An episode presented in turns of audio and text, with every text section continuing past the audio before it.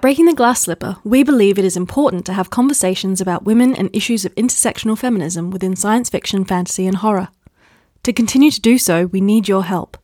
Please consider supporting us on Patreon. Join the conversation by following us on Twitter, Facebook, and Instagram. Welcome to Breaking the Glass Slipper. I'm Megan Leigh. I'm Lucy Hounsom. And I'm Charlotte Bond. Speculative fiction is no stranger to exploring issues of colonialism, particularly in science fiction, from first contact stories to wars over territories. While many such stories are extremely black and white, the realities of colonialism are far more murky. The colonial mindset shapes not just the colonized, but also the colonizer, and often in unexpected ways. It is natural that we recreate our history in stories of fictional worlds. After all, it has become part of the fabric of our identities. So why wouldn't it also be the case for the characters we imagine? But what can we learn from the reimagining and reframing of our collective traumas in fiction? In this episode, we are joined by C.L. Clark, author of The Unbroken and The Faithless.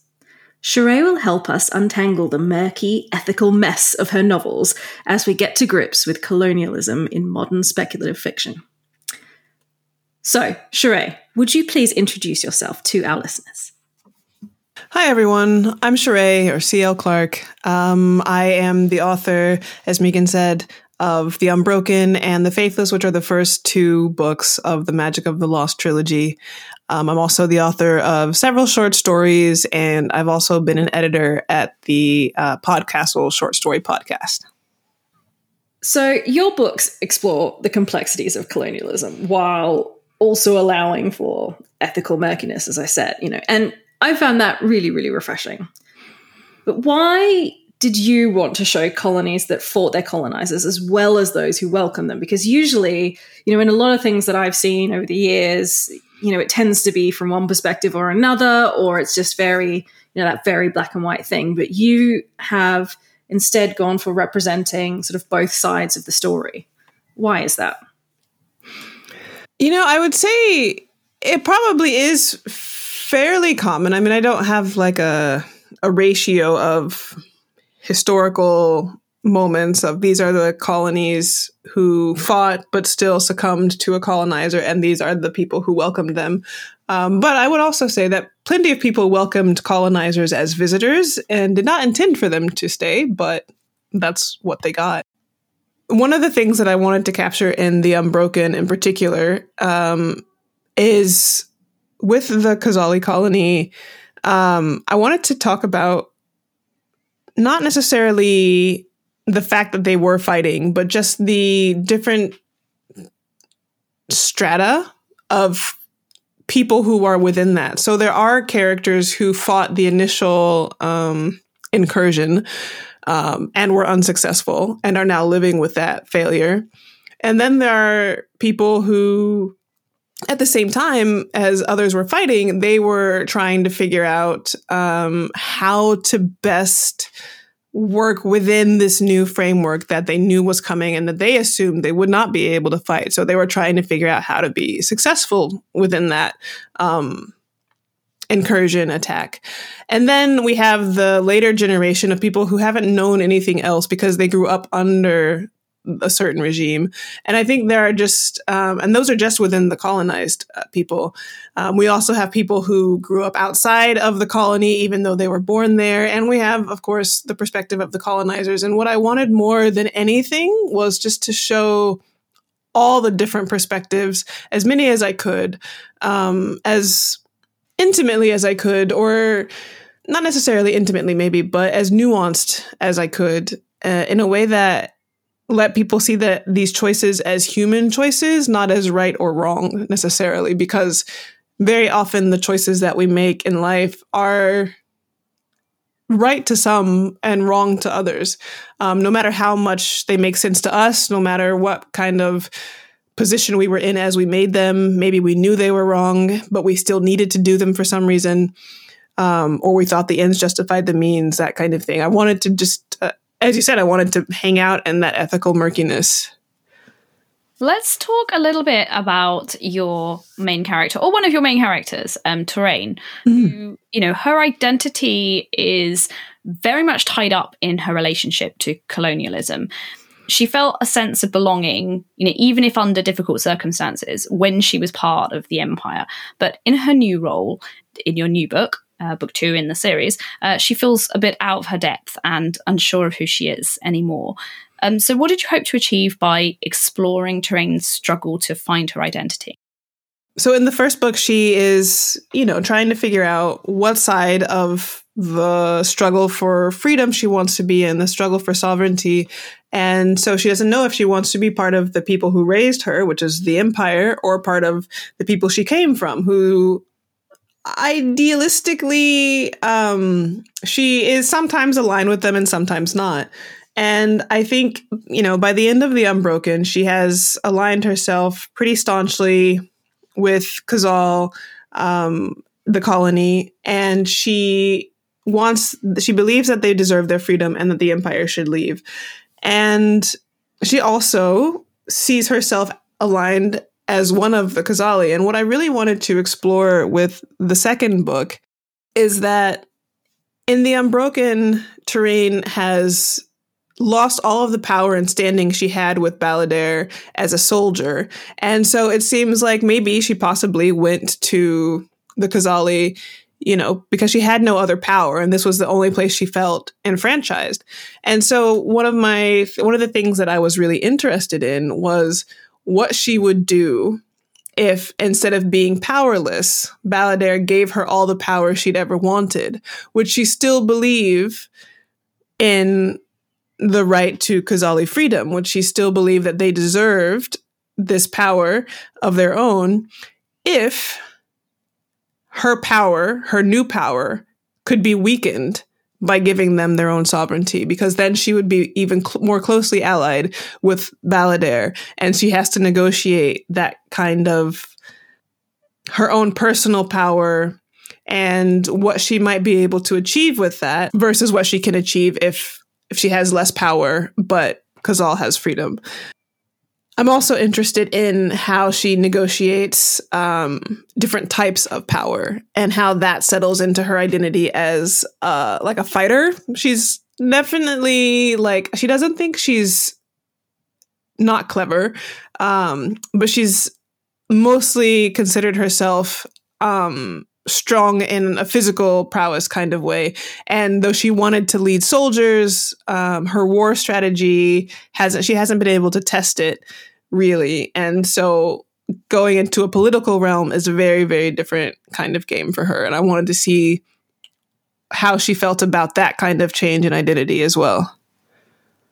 Yeah, I loved the how you sort of play with this idea of of where you come from versus who raised you and and how that plays into sort of the the colonialism aspect as well. Because it's you you you can get so conflicted because yes someone may have raised you with you know maybe not in the best circumstances they can be horrible to you but you know that in a way is your family. So it's you know is really interesting when she struggles with like where do I fit in? Who who do I align with? Yeah it was very interesting to to read that. So I I appreciate that. Thank you. But also I I wanted to talk about um like in the second book you've got Pruett who mm. kind of is, is like a nice counterpoint to Touraine but again someone who is really struggling with again you know the colonialism with these people they stole me from my family but they raised me and they trained me and you know what do i want but i don't want Qazāl either. And like it's just it, it's again you know an, an interesting point of view and very different to Touraine and luca obviously um so like to your main protagonist. But it feels very interesting because it's quite because it's so different to your other like point of view characters. I mean, how did you go about constructing an empathetic voice? I'm laughing quietly over here to myself because um, just the framing of this question, like I think Pruett is one of the most empathetic people, the, one of the most empathetic characters, and I had so much fun writing her. I almost kind of want to give her like her own book. um, because she's just like I loved her voice. It came so quickly, so easily to me.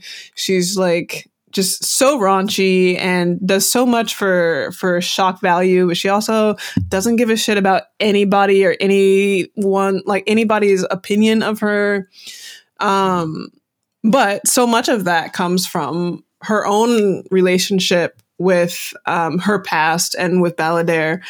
So when I first tried to come up with these characters and sort of um, think about the different responses to colonialism, what I wanted really was just to show that not everyone's response, even if they look like they come from the same direction, is going to be the same because everybody is different and their circumstances, no matter how slightly, they vary from one another. And so, um, one of the things that when I first even sat down to come up with her character in The Unbroken, it was um, like her and Tibeau, who is one of Touraine's other friend, they make this little um, trio of homies. Um, I wanted each of them to have a different opinion of Balladaire. Like that was just how I started from the very, very beginning.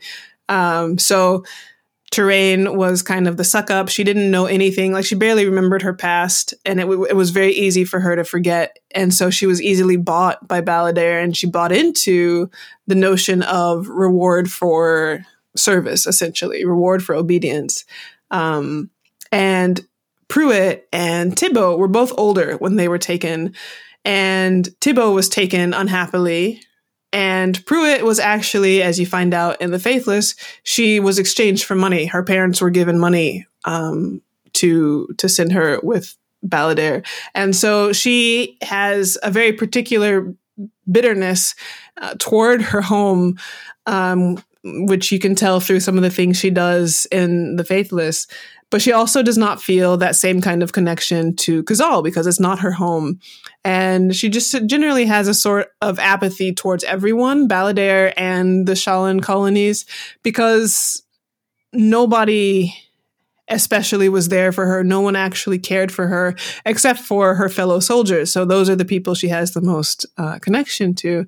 And so knowing why she was the way she was, and I suppose this is just like writing any good character, but I just, I knew why she was like she was. I knew what made her sad. I knew what what started the seed of bitterness and I knew the way she tried to drown it. So she tries to drown it in you know, in other women, she tries to drown it in sometimes in aggression. And so the faithless is kind of her transition from apathy to action. And, you know, it may or may not be an action we agree with, but it's her version of taking control back of her own life. And so that was actually really, really easy for me to write, especially as Touraine is taking her own control. And I just really wanted to see like, um, like the best person to have at odds with your protagonist is somebody that you really empathize with. And I mean, what better than like, you know, lovers to enemies? I'm I'm here for it.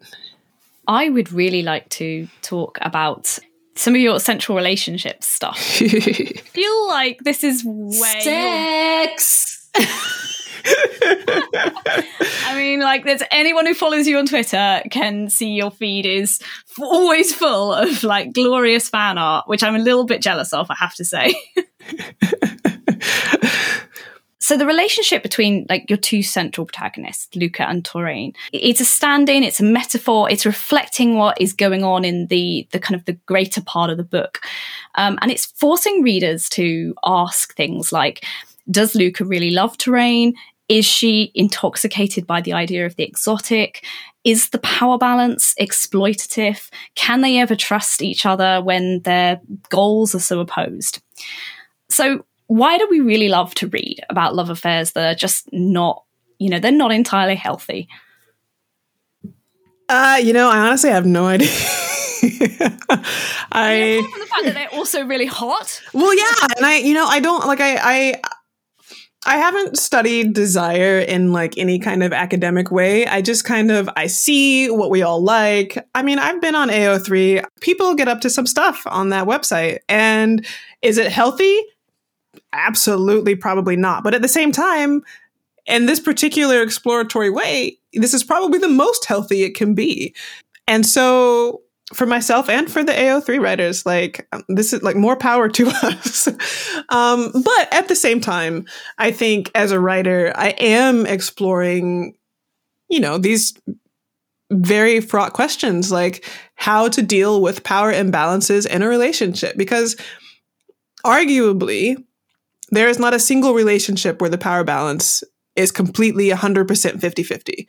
Whether you are dating uh, someone who's of the opposite gender of you, someone of the same gender of you, um, non conforming gender, and a cisgender, like money, financial differences, racial differences, national differences. Um, there are so many different variations of ways to be put at a slight disadvantage. And yet, no one says that you have to only be with someone who matches your status exactly. It would be impossible, and it would also probably be kind of boring. Um, but there is also the outside of the the social and and economic aspect of it there is the actual physical desire aspect that sometimes being at a disadvantage or an advantage can be sexy or desirable for for for good or for ill. I mean, like people can do can use these um, inappropriately, um, but they can also be done consensually in a way that that all partners agree with. And obviously, getting to explore that in fiction and in in this story of empire in particular um, has been just also just really fun. Um, and so I'm I'm dealing with like the curiosities and the actual like academic question of well, academic is very uh, generous, but my one of my questions early on was can you do real enemies, like properly enemies to lovers that aren't just like rivals to lovers, but like we are at war with each other and also we love each other. Like, what is the result of that kind of story? And is it possible for them to have a happily ever after or not? Like, will something else tear them apart? If I'm actually honest, or what kind of um, reparations or forgiveness would have to be done between the two or more to to make it work? Um, so that was one of the things I was really interested in in exploring with this particular story. Probably most of my stories, to be honest. I like how you do mention the uh, sexiness of certain people, and that is the power imbalance. Because honestly, like in my mind, Touraine is like so hot, like unbelievably hot. Just the way these people talk about it, I'm just like oh my god. it's great. well, that was actually that is a side a side tangent, but that was one of the things I really wanted to do with these books was just have women desiring people just openly, just like you know, like men often get to in our world, but you know, you don't see as much just outward pourings of lust um, from women in in the real world media and and so I was like, yeah, these girls are going to be horny. Let's go. Love it. All right. So, I mean, part of the relationship, you also you also explore hesitancy on both sides when, you know, entering into a romantic and physical relationship when things are complicated and you don't know if you can trust the other person and all that sort of thing. I find it interesting because your characters are super passionate, sexy, horny, but there's also a lot of hesitancy. You know, they're unsure, they're a little bit, you know, nervous, just like anyone is about, you know, kind of giving their heart away, that sort of thing. And I, I was just sort of curious about why I wanted to have that mix. And I mean, obviously, you know, real relationships, quote unquote, you know, in, in the real world, obviously have this, but I, I don't know, maybe I'm just not reading enough uh, of this sort of thing. I mean, there, there's certainly, you know, in more and more of it, you know, in things like Winter's Orbit, and but I find it interesting how you managed to sort of mix the kind of the like the uber passionate, let's just get naked and fuck, uh, with the uh, more nuanced. Um, how how do we explore our feelings? How do I trust? How do I let go? Yeah. For me, I think having them having them so hesitant was just a natural result of thinking about their situation very realistically. I mean, I wanted them to be boning in the first book, honestly. um, but because of their power imbalance and because I wanted people to actually at least some people, not everybody. I'm I'm quite happy for the diverging opinions on these two. Um, but I wanted some people at least to root for them. And whenever I had them having sex earlier on in The Unbroken, um, they just, the power imbalance was too sharp. They hadn't had enough time to work through the layers that they have between them. And there could have been some like accidental moments of passion, but um, they would have had to do a lot more like of a kind of a like a post-coital post-mortem of the situation. Like did you do that because you wanted to? Because also you're my servant and you don't really have a choice or you could feel like you don't have a choice but actually you do but secretly you don't and i didn't want to um I didn't want the the relationship to be taken in that direction in a way that would kind of negate some of Touraine's agency. And I also wanted Luca to have a chance to be a decent, a more decent human than that, because um, she's got plenty of other things that are going to make her look real bad. So I wanted her to at least have like one moral boundary that she wouldn't cross, or at least that she wouldn't cross unless there was like a very clear like clear consent because she has had sex with servants, but it was always very clear. She was very strict about that. She mentions that in The Unbroken. But um the continued hesitancy also, I mean, for for for The Unbroken, part of it was just like the expediency of I have this many words to do all of this stuff in. And so negotiating the relationship could not have that much page space because we would lose all the rest of the book. Um, and I really did want that there to be a kind of arc to their relationship that could span the three books. And so having them separate at the end of The Unbroken also felt like a really strong chance for Touraine to just be like, this is what I'm going to do, and it's separate from you. I am separating myself completely from Balladaire for now, um, and giving her that space, that chance to to be her own person for a little while.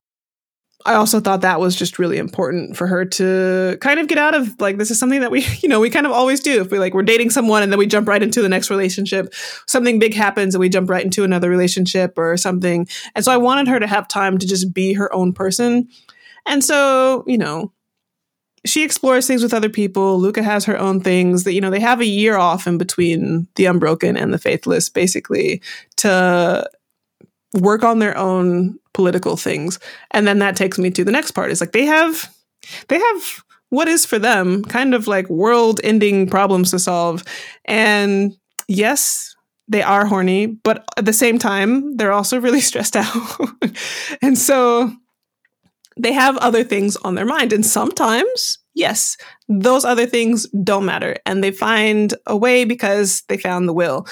But most of the time, I did want to let them just actually acknowledge the fact that their positions and the politics are in the way and to cut through them, even when they are on a more equal playing field.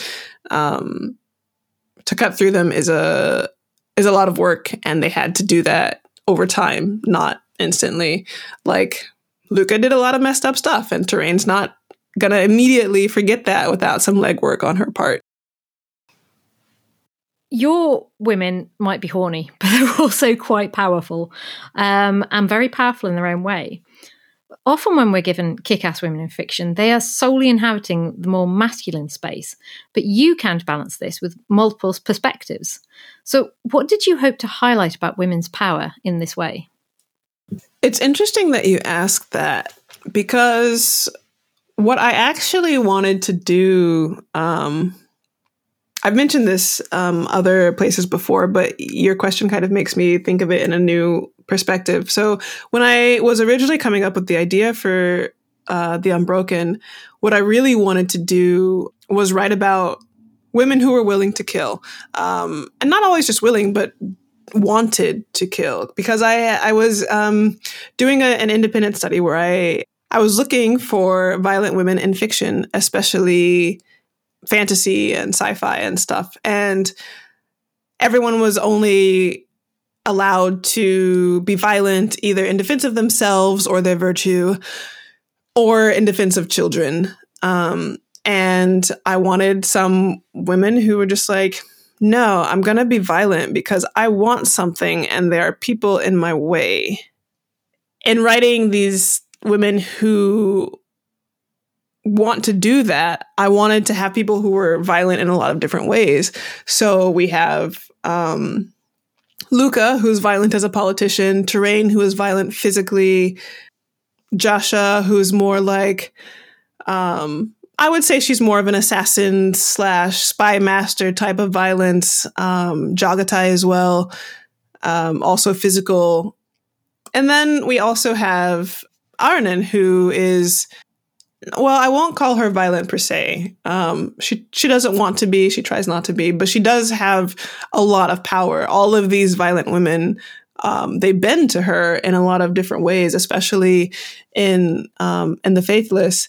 And I think part of that was just I wanted to have a lot of different women, and it's one of the cool things that happens when you have a cast that's almost all women. Um, you get to just show a lot of different ways that women can be. And that's one of the things that i always want to do is just to turn a different i don't know turn like different lenses on the people that we assume are all like this whether it's um, like whether it's women or whether it's colonized people whether it's soldiers or um, whatever the case. I just really wanted to you know let them be different. Oh and then there's melika. I forgot about her she's violent and like like that sort of stereotypical almost femme seductrice kind of way except she can throw daggers which i just like it's just too hot. Dagger throwing is hot. And so i was like well clearly she has to throw daggers. But she's also a seamstress so she gets all the good gossip and stuff. And so she you know works kind of in that web. And it's just it was just really fun. Interesting. Yeah i this is completely weird and tangential, but it made me think of it. So, um, I used to work in academic publishing, and I remember working on this book, which was like an encyclopedia of people who were important in the American Civil War. Very specific. Um, but I remember getting fascinated by the entries on women, which you didn't normally see when learning about something like the American Civil War. You know, it's usually about the generals and politicians, maybe some soldiers, things like that, you know, and they're usually male. And then I was just reading these entries, and it was all about these women who just did some extraordinary things, but you know, as often happens, tend to get list- uh, left out of the the history books as such. Um, and you know, and you had these people who were working as spies because people didn't expect them. You know, people who were just, just waitresses who were also feeding information, or you had women who were just, you know, do I want to say the Mulan thing and just chopped their hair, and suddenly people were like, "Oh well, she has short hair, then clearly she is boy." fight the other men, you know. Um, but it was really interesting to see that because it feels like something that we don't get to see a lot of, or like you know, the stories that we don't see a lot. So I think with your books, like as you say, just having a cast of all these characters, it gives us an opportunity to see that there are all these different kind of women and they do all these different kinds of things. You know they don't they don't have to be just one type of person or anything like that. But i do find it interesting that you were talking about how you wanted to have all these women be violent in different ways because i do think that women aren't generally allowed to be violent in fiction without being cast as the villain, which again, yours is, you know, more nuanced than that because, you know, if someone comes to these books and says, okay, well, I don't know, Luca is the villain. Mm, is she? Uh, you know, there, there's so much around it that she's also a protagonist as well as potentially a villain. But then it's just different and refreshing that you've given us these characters who are allowed to be more than one thing and they're not necessarily pigeonholed. Mm-hmm. That was something that I wanted to achieve, so I'm glad. Um, I'm glad you feel that way. Absolutely.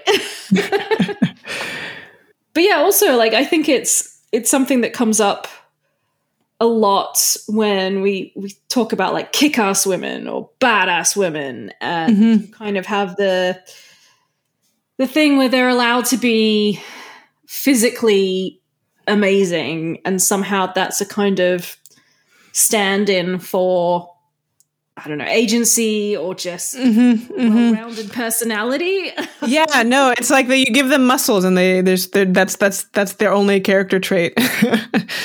um and I didn't. Yeah, I definitely didn't want that for sure. Um, but I also didn't want any of them to make excuses for the way they are or the things that they want. And um, that was something that I found too often in the examples I found when I was doing my research.